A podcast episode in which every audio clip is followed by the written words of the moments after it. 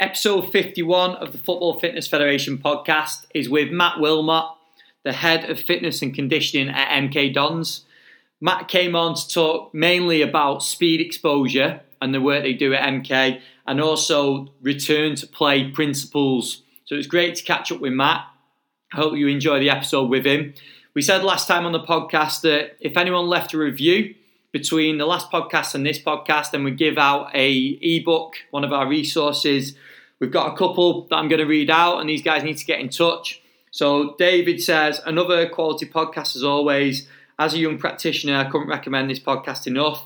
So David underscore Kells, drop us an email, mail at footballfitfed.com, and we'll get an ebook sent out to you. And then also uh, Dino MD said, always good to listen to the podcast. Very honest with people with a lot of experience and knowledge in the industry. And the same thing for you. Just reach out, mail at footballfitfed.com, and we'll get an ebook sent out. I hope you enjoyed this episode with Matt. It was great to speak to him. Um, he goes into loads of detail on everything they're doing down at MK. Make sure you reach out. Let us know what you think of the episode. Here's the episode with Matt.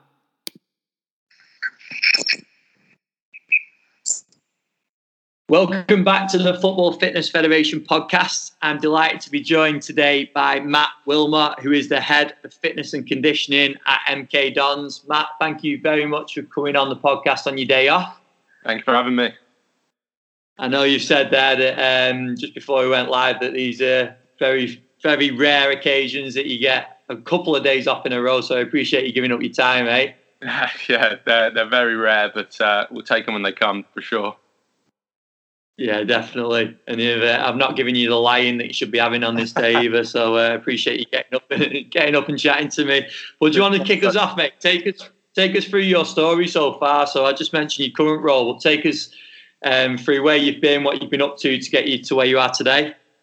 Yeah. So I originally studied at the University of Birmingham uh, between 2008 2011 um, in sport and exercise science. Um, I then carried on, did a master's degree um, which a part of that you did a sort of a, season long student placement, and I managed to get it with MK Dons, sort of relative my local club, relatively. Um, and sort of I, I follow football and played football a lot of my life, but to have that sort of experience up close and personal with you know for a whole season in the first team, it was fantastic. Um, I learned so much um, and and sort of met so many good people. Following this, uh, I sort of got a got a role within the academy at MK Dons um, and sort of developed that and went into more of a sports science role. Um, it was sort of a brand new role at the club at the time. It was around the time of you know the real introduction of E Triple P and, and the requirements there. Um, the club did have sort of good ambitions to go uh, category two and, and, in the future category one. Um, it's, it's, kind of proud and got a real pedigree of developing um, their academy players. So I think they did have the ambition to really go category two, category one. Um, so they wanted to push the staffing in that way. So I was able to sort of develop a, a sports science and S and C program from a sort of a blank canvas, really, um, which was a which was a really good experience for me. Um, obviously, with the help of a lot of people um, and, the, and, the, coaches there, which was great. Uh, from there, I was there again for about three years, um, and then from there, I was offered a role uh, at Leicester by Kev Paxton um, as a sports scientist working within the youth development phase, and then went on to become a lead S&C coach there for the academy, working primarily with the 23s and the under 23 players. Um, and I was there again for about a couple of years, um, which was fantastic. Working under Kev, probably one of the, the best practitioners that I've definitely worked with. Um, I learned huge amount um, and some great staff there at Leicester.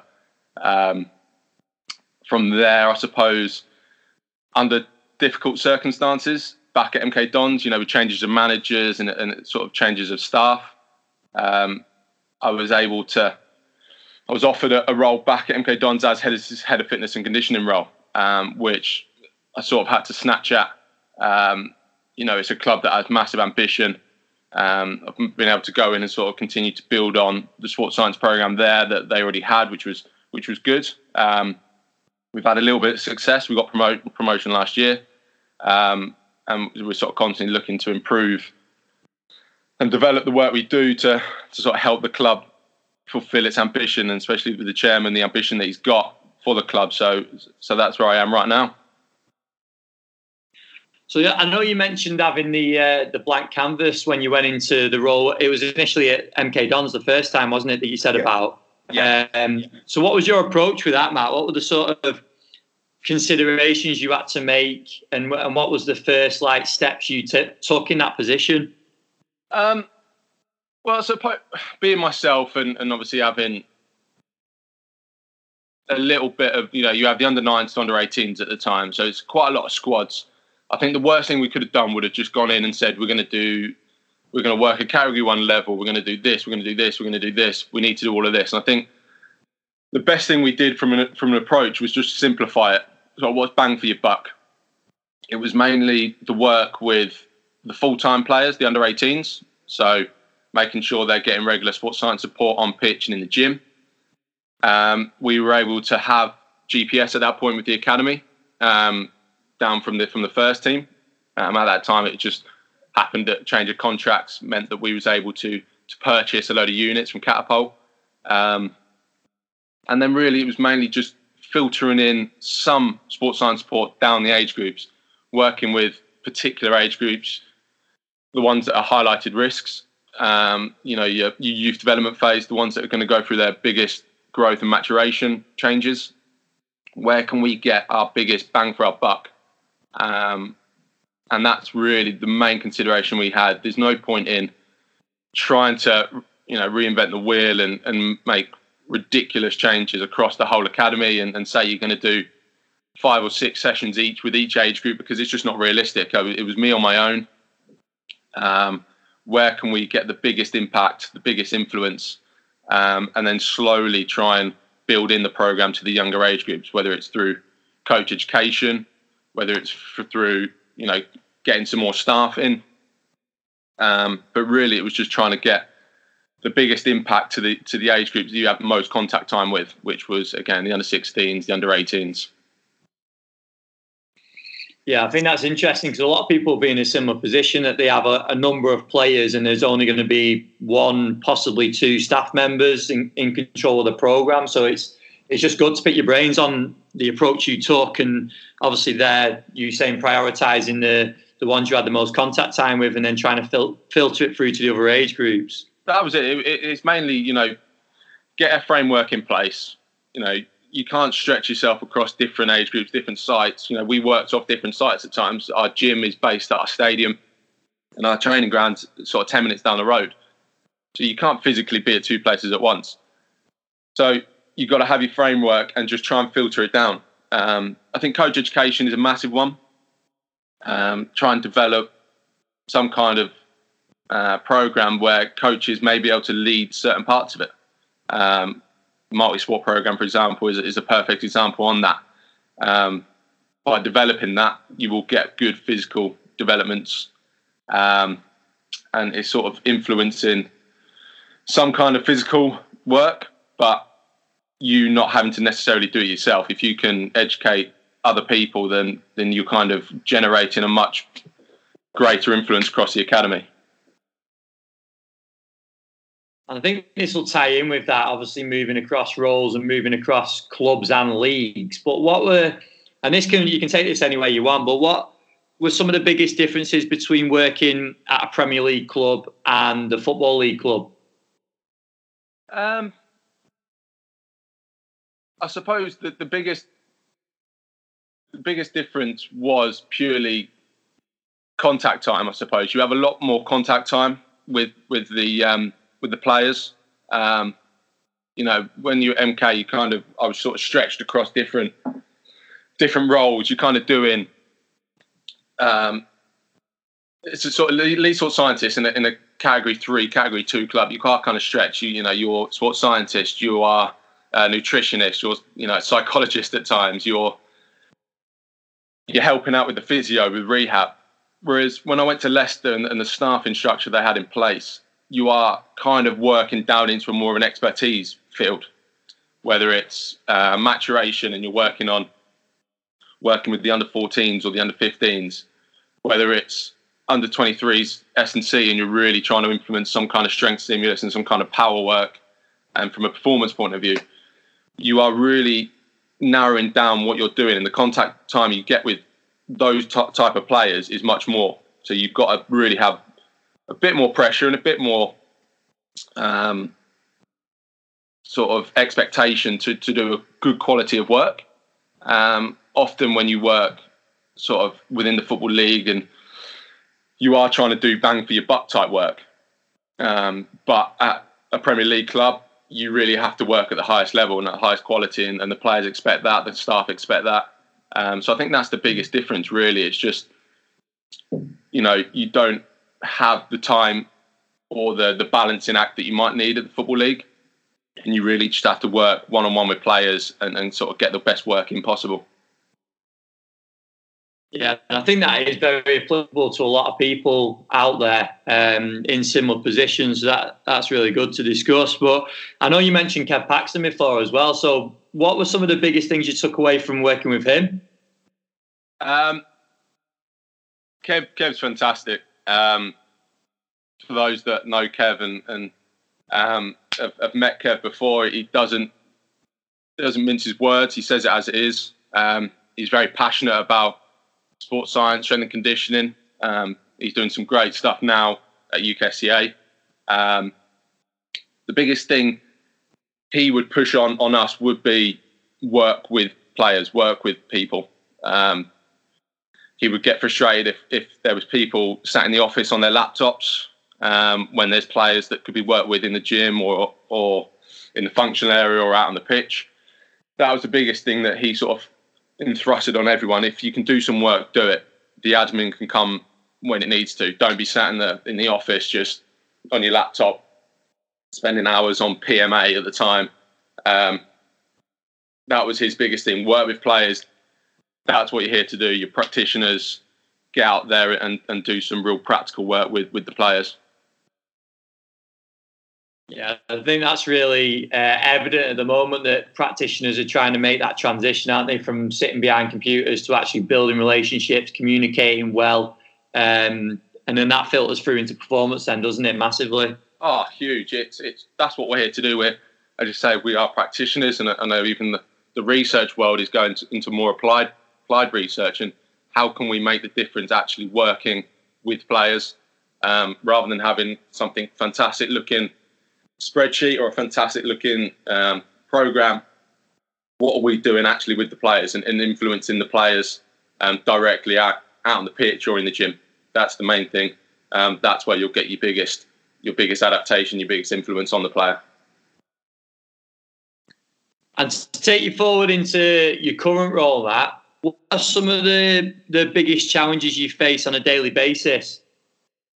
Um, I think you're probably most people, if you speak at sort of football league level, the, the biggest challenge, I suppose, they'll always say, for me, it's being able to balance the squad's needs. Um, within the football league, you know, you have incredible fixture congestion at times throughout the season. Often plans, you know, Saturday, Tuesdays, we have league games, cup competitions, reserve fixtures, under 23s fixtures. We're always having to to really balance a squad. Um, you naturally sort of develop different groups within your squad. Some that are playing regularly and, and perhaps overloaded, and then there's some that aren't really playing as much or playing 30 minutes here, 45, 60 minutes there, and they're potentially being underloaded. So, you know, you may develop situations where there's players that will be needing completely different things or different stimulus from a physical perspective, but the, the coach may require them altogether from a tactical or technical perspective within training.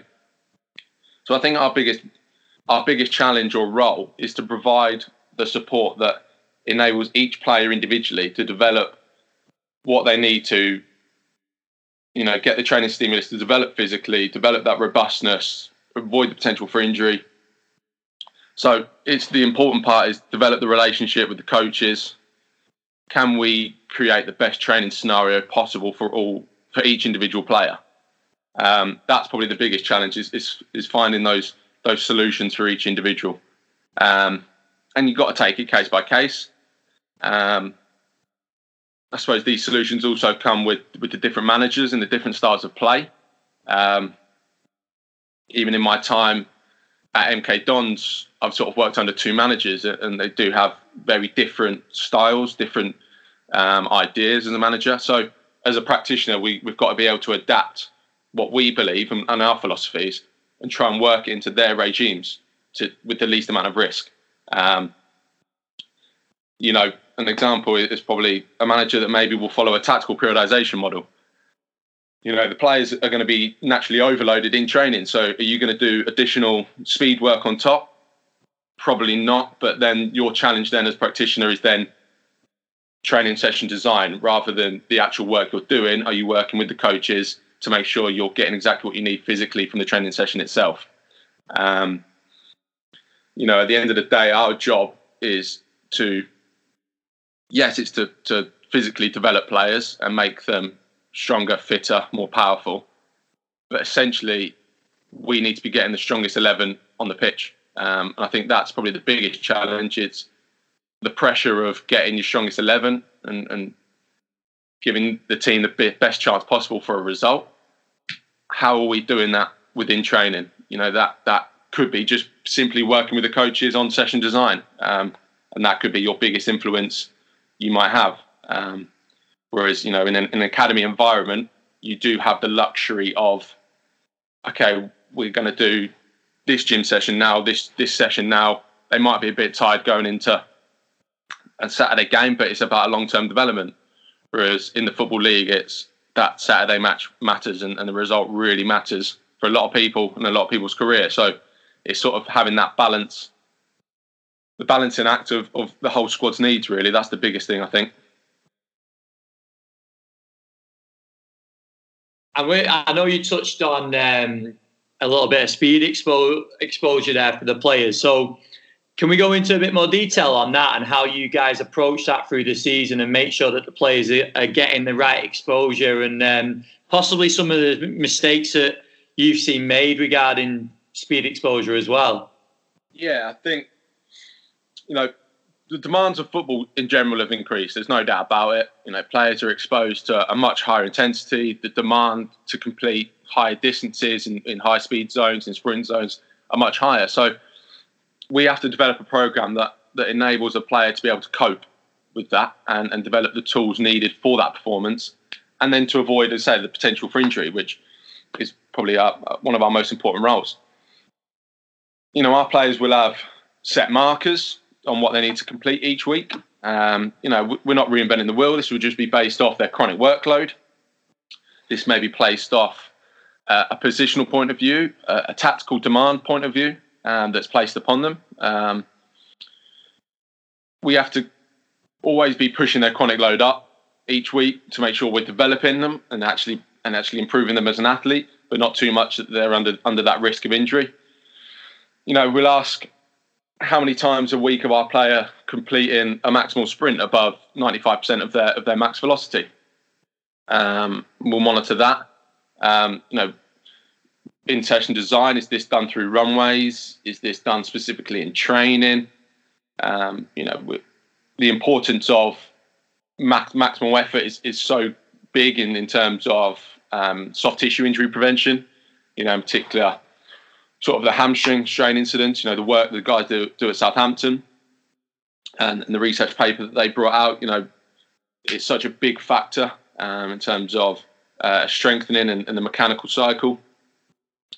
Are we exposing sort of the players to the correct amount of high speed or, or sprint distance, you know, that is specific to them and specific to their position um, and not just doing it for the sake of doing it? Um, I think the key thing that we always work with as well is the speed exposure stuff that we do. It, it's not always linear. It's not always straight line running. Um, it's multi-directional. The acceleration, deceler- deceleration components, the density of the runs. You know how how how are the distances getting done, how the high speed distances getting done. Um, all the work that's been published on on curve sprinting and the movement patterns required all of these are sort of essential factors that we're considering when we're approaching any speed exposure training. Um, and, it, and it's stuff that I'm sure loads of practitioners are doing. We're just monitoring it each week. Um, we have the luxury that um, we managed to upgrade our GPS system to the, to the new Vector catapult system, um, which has got a greater sort of live feedback. So we can know exactly after each session or during each session where we are. We know exactly where we are in each week. And if players need topping up, then then we'll top them up, or we'll work with the coaches to to design a session that will get the work in and be uh, specific to their position, specific to to football, rather than just setting up two cones and saying, "Here you go, run between these two cones." Um, I think one of the biggest mistakes that that is being made regarding speed exposure is probably being worried or, or scared about pushing a player's level of exposure. I think at times, and I have touched onto it, you know, one of our roles is to, to put 11 players on the pitch um, and then the strongest 11 possible. And I think at times we can be a little safe. Um, we can be, we're a bit worried about overloading or, or, you know, causing injury. And we all know the risks of, of potential injury and, and and the impact that does have. But I think by not putting them under the stress or exposing them to, to appropriately high levels, you know, high loads, making sure that we're not spiking them or anything. If we're not doing that, then we will ultimately cause injury anyway. If we're underloading them or or being too safe, I think we'll will ultimately cause an injury anyway. I think you know we do have to tread that line of overloading them. I think I've said it said it earlier that we are having that balancing act, and we got to tread the line of of doing more, but not too too much.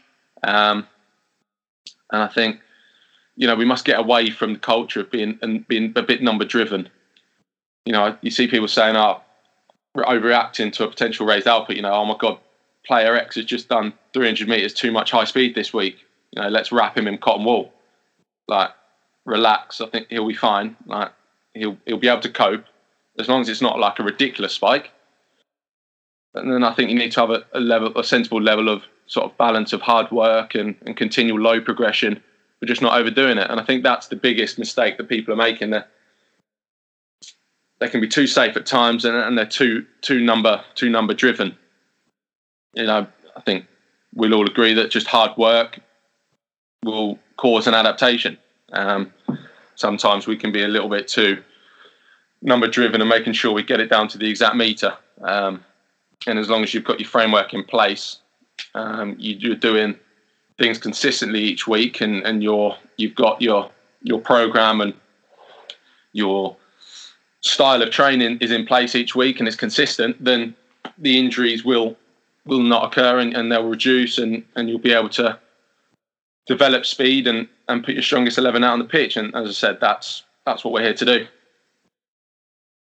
I think it's interesting because I think that ties in quite nicely with what you mentioned about Kev before as well, with with not sitting behind laptops, isn't it? It's, it's taking the the big picture and um, using the data when you need it, but then obviously using your you your coaching as well and your and your coaching eye to see that when you need to act. And like you said about people saying that there's so many meters under high speed, um, a high speed distance, it's it's knowing that, isn't it? And taking into account a lot of the other factors as well. Yeah, of, of course, we, we have to use data, and, and that's why we spend so much money on, on GPS. And, and there are companies like Catapult and Stat Sports doing, doing great work, and we have to use that data, but I don't think we need to be reliant on that data. Like I say, use your coach's eye, use your coach's instincts that we have. Um, at times, yes, your player is going to need to be overloaded, and he might come out a bit a bit tired and a bit fatigued, but ultimately in the long run, they will adapt to that and they will be a better athlete because of it. Um, if we always stayed safe and we didn't want to do anything and, and, we never wanted to push a player or do anything work with the player because we're scared of an injury, then we're never going to improve as a player, as a team, um, as a practitioner. You're never going to improve. So, so that's the biggest thing that that we can do is get out and work with players, hard work and and making sure it's sensible and, and that's your winning formula really. I hope you're enjoying this episode with Matt so far. There's plenty of information in there, and I hope you're taking plenty of notes like I did. I just wanted to give you a quick heads up on the Football Fitness Online community. So, we've um, had an upgrade on the community.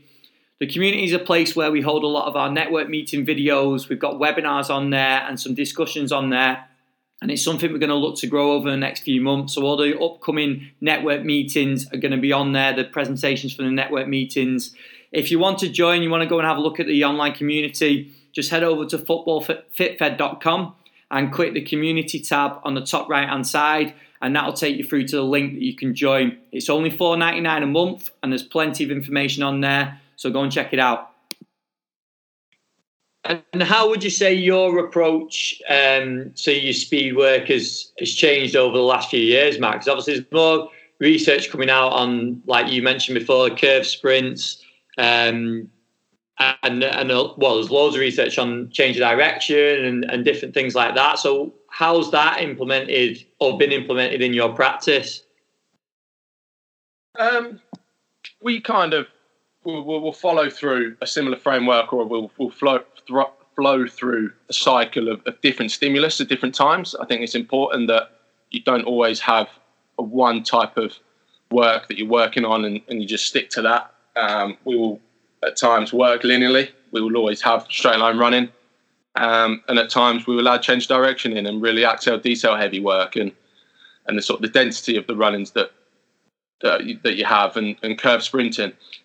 And then you've got to have the balance. Um, of course, you you do have to have you can't do everything all at once. Um, so you've got to just sensibly adapt to each to each cycle. Um, do the certain things on certain days. Um, at times, you might not have to do anything if your session design is done properly with the coach. If your relationship with the coaches is is good and you can communicate and get your point across, and and they believe in in sports science and they believe and they understand what you're trying to get out of it and, and what you what you're trying to do then you should be able to get that within session in the most specific way possible you know actually playing football um, I think that's the biggest thing for us that we can do now. You know, I used to have, um, for example, it used to be a max velocity day on a Thursday, and you know, regardless of, of what the session was be, you know, you'd have to do your runways. You'd have to get your your work above ninety five percent of max. You'd have to get it in there and then. Whereas now, I can be a little bit more adaptable, a little bit more um, work with the coaches in terms of their session design. So no, we don't have to do it, you know, on top of what they're already doing. If they're doing it in the training session and they're doing it in the most specific way possible in terms of playing football, then then that's the best thing you can do. Um, I think people can be too um, reliant on just sticking to their program and not being adaptable, and, and especially with speed exposure work, you you don't need to be overloading them too much as long as they're getting the work in and they're working hard in training, then then you're really doing everything you can. Yeah, it comes down to that experience, doesn't it, and not being rigid with the program um, and looking at the sort of current situation and acting upon that, doesn't it? Yeah, it is. And like I said, that, like you said earlier, the coach's eye, that coach's instinct, that um, trust in the program in the long term as well. Um, you know, if for whatever reason you have it planned um, that they're going to do X session, um, it, and you sort of in your head or on paper you think you're going to plan to get X amount of sprint distance, or each player should be able to hit whatever percentage of their max V, and they don't do it that day, then then that's just the way it is. That's you don't need to then panic and and then get out on the next day and, and sprint them first thing in the morning because they haven't hit it that week. Like it'll be okay. Um, and you can just make sure that you sensibly get it done the week after or the week after. You know, that's it's a long term picture. You can't be just focused on on the one day or the or the one week. Um, I think that's the, the key. Everyone gets a little bit too short term minded. Um, think big picture, um, and everything will, will be okay if you if you have that program in place. Yeah, definitely. And that this is something that we're not touched too much on in previous uh, podcasts. I think we've done a little bit with some of the physios that have been on regarding injury, but I think it'd be great to discuss return to play and getting um, some input from you on how you're getting players back up to speed. So it's just some some general key considerations, and then we can go and delve into a little bit more detail on the actual process. Yeah, so a, a large part of, of the role I do have at MK is working with rehab players out on the pitch. Um, you know, we we work as a really close department at the club. Um, the physio, Sam Crampton and Ross, they're, they're very, very good. S&C coach Tom Bromley, we all work as one, um, and we do constantly communicate, and we and we sort of do all have a role in the return to play. It's not a simple case of they're injured, they work with the physios, he's fit, he's now with with the fitness coach or with the with back in training. It, it doesn't work like that. They're a constant um, sort of blend across the roles, and there's a constant communication, and, and the player will always go through um, the whole process. You know, as, as with us as a department. Um, I suppose my role from a return to play is straight away in terms of a conditioning hit. You know, from day one of injury, you know, say it's a long term injury, they will sort of maintain a conditioning program from from day one, whether it's off feet, hand bike, watt bike. Um, you know, you'll progress through that. Um, and then when they continue up until the point where they're out on the grass, we will work with the, the medical team and, and with in terms of speed metrics or any metrics we're trying to hit each day um, and, and sort of the, the, checkpoints that they need to, to tick off for them, you know, straight line running exposure, the change of direction progressions. Um, from a, from a speed exposure point of view, they will always do straight line running first, um, and we'll make sure that they are generating up to a decent speed, pain free. Um, and this will largely be um, done by the medical team.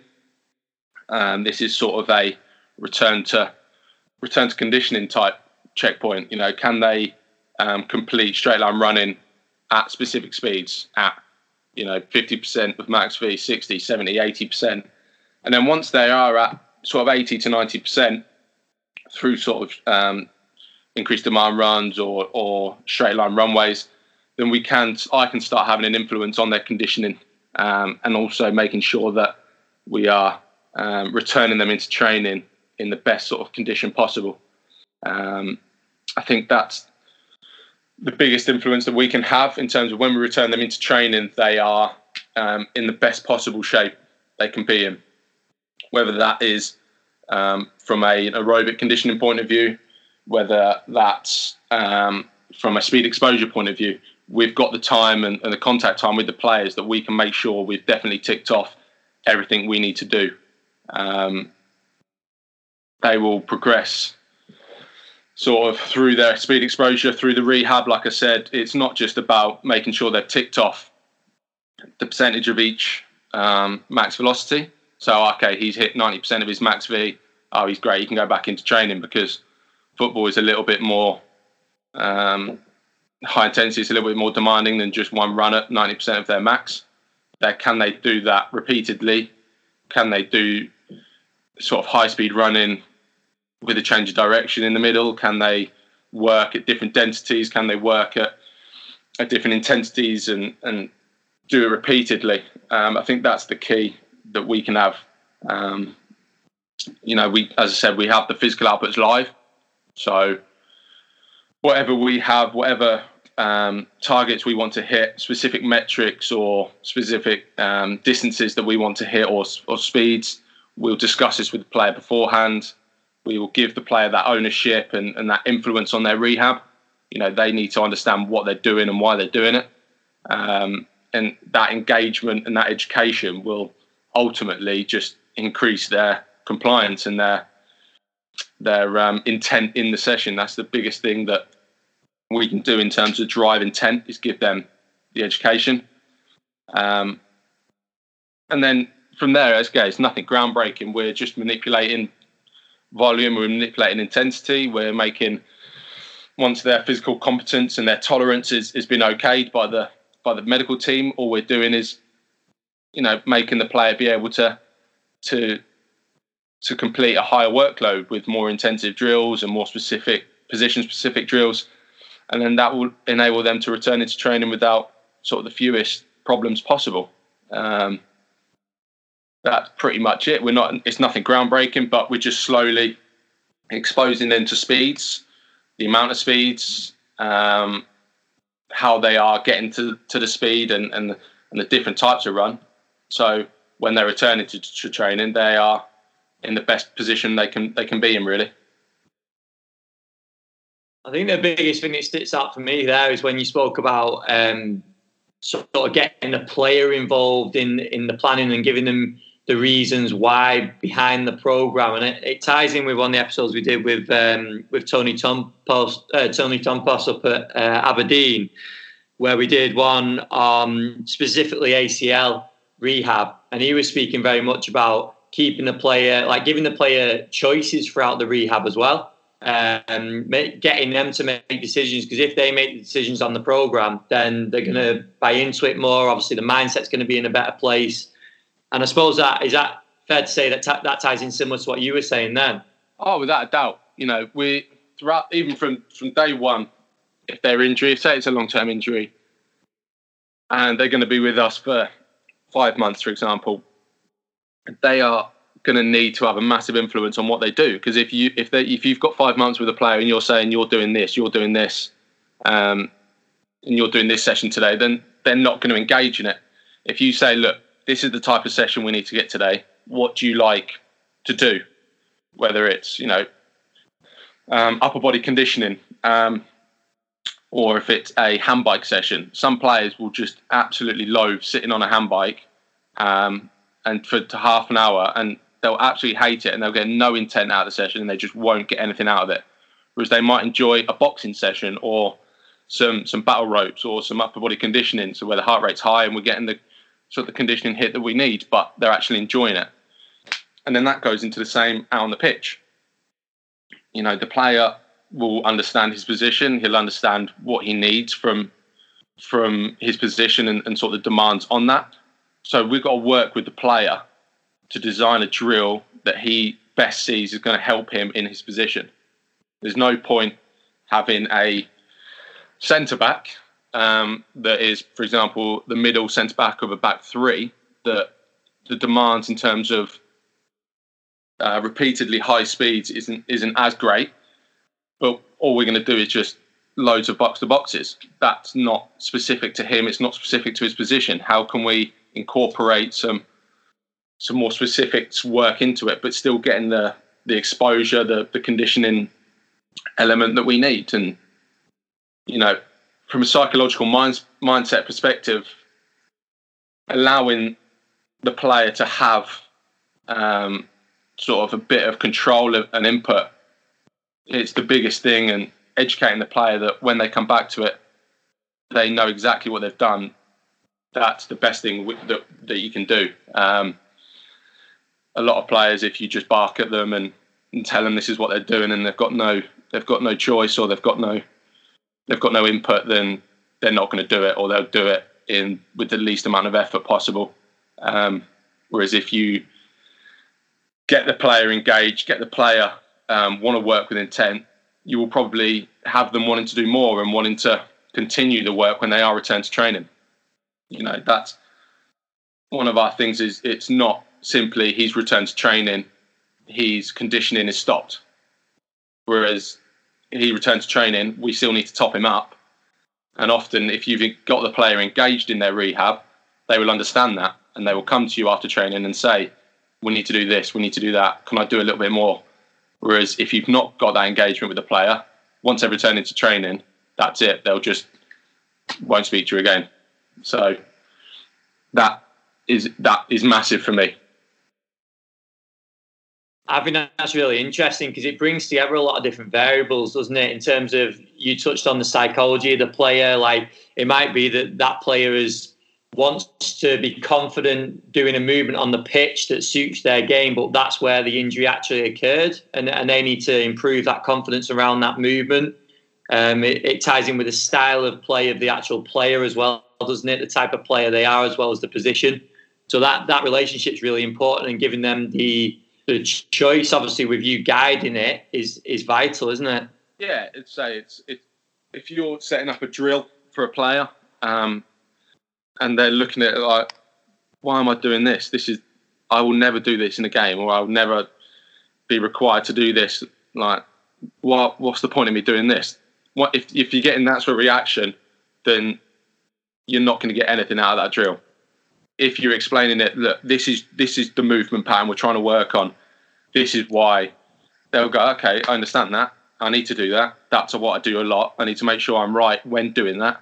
Then you will complete that session. Then they'll go back to training full of confidence, making knowing that they can do it. And again, you're going to return to training with, with the least amount of problems um, possible and, and any chance of sort of re-injury. Yeah, definitely. No, I think that's great. Um, I think you covered some really good stuff there. I think I think the speed exposure stuff and the return to play is definitely in two areas that we could delve into a lot deeper. Um, there's a lot of other stuff that we could go into, but I think we've covered it quite nicely there. Um, uh, if anyone's got any questions, Matt, where, where's the best to reach, uh, best place to reach out? Um, you can get me on Twitter. Um, pop me a message on Twitter, or I'm sure I think my email might be on on their Twitter page. I'm not sure. Um, if not, it's matthew.willmott at mkdons.com. Um, just pop me an email, um, and I, will try and answer as much as I can. I know I've sort of rambled on a little bit, and I've gone off on tangents and, and, and probably repeated myself about a thousand times. But I'm happy to answer anything anyone wants or um, has any further questions, or if I've not quite explained anything properly, or you know, confused and made a tit out of myself. I'd like to explain it properly, properly. But um, just get in touch, and, and I'm happy to answer anything anyone needs. That's quality, mate. And uh, we wish you all the best for the rest of the season and and the game this weekend. Um, and we'll we'll catch up soon. Oh, thank you very much. Cheers, Matt. Cheers, Ben. Thanks, pal. Big thank you to Matt for coming on the podcast. It was great to speak to him and spe- and chat through everything that's going on down at MK. Some of my biggest takeaways were uh, being adaptable within your program, which has been a common topic of conversation with a lot of different coaches, having the ability to adapt the program and not be rigid with your programming. Also, giving the um, the power to a player in a rehab program, and it's something we spoke in quite in, in a lot of depth about with Tony Tompos up at Aberdeen um, when we did the ACL uh, specific podcast. I think it was around episode 27 off the top of my head, but I'm, i might be wrong with that one. But go and check that one out. He spoke about that a lot as well, giving the power to the player and letting the player make decisions along the way to get the buy in and keep the confidence of the player when they're returning to play. And then also the, the um, title of this episode, Treading the Line of Overload. I thought that was a really key phrase I took from the podcast that, that Matt described in the episode so again, big thank you to Matt for coming on. It was great to have him on. You can go and follow him on Twitter. He's M Willmott, which is double L M O double T, and then 90. So go and give him a follow and check out the work he's doing down at MK. It'd be great as well to see as many of you guys at our upcoming network meetings. So we have two meetings now confirmed. Um, we're going to be at Middlesbrough on Wednesday, the 13th of November, 6 till 9 pm. And then we are going to be up at Celtic Park on Tuesday, the 19th of November, 6 till 9 pm. It'll be great to see as many of you guys there as possible. The tickets are available on our website, footballfitfed.com, and you just click the network meeting and events tab at the top. Again, thank you very much for listening. If you haven't done so already, please, please go and leave us a review, and we'll speak to you again next week.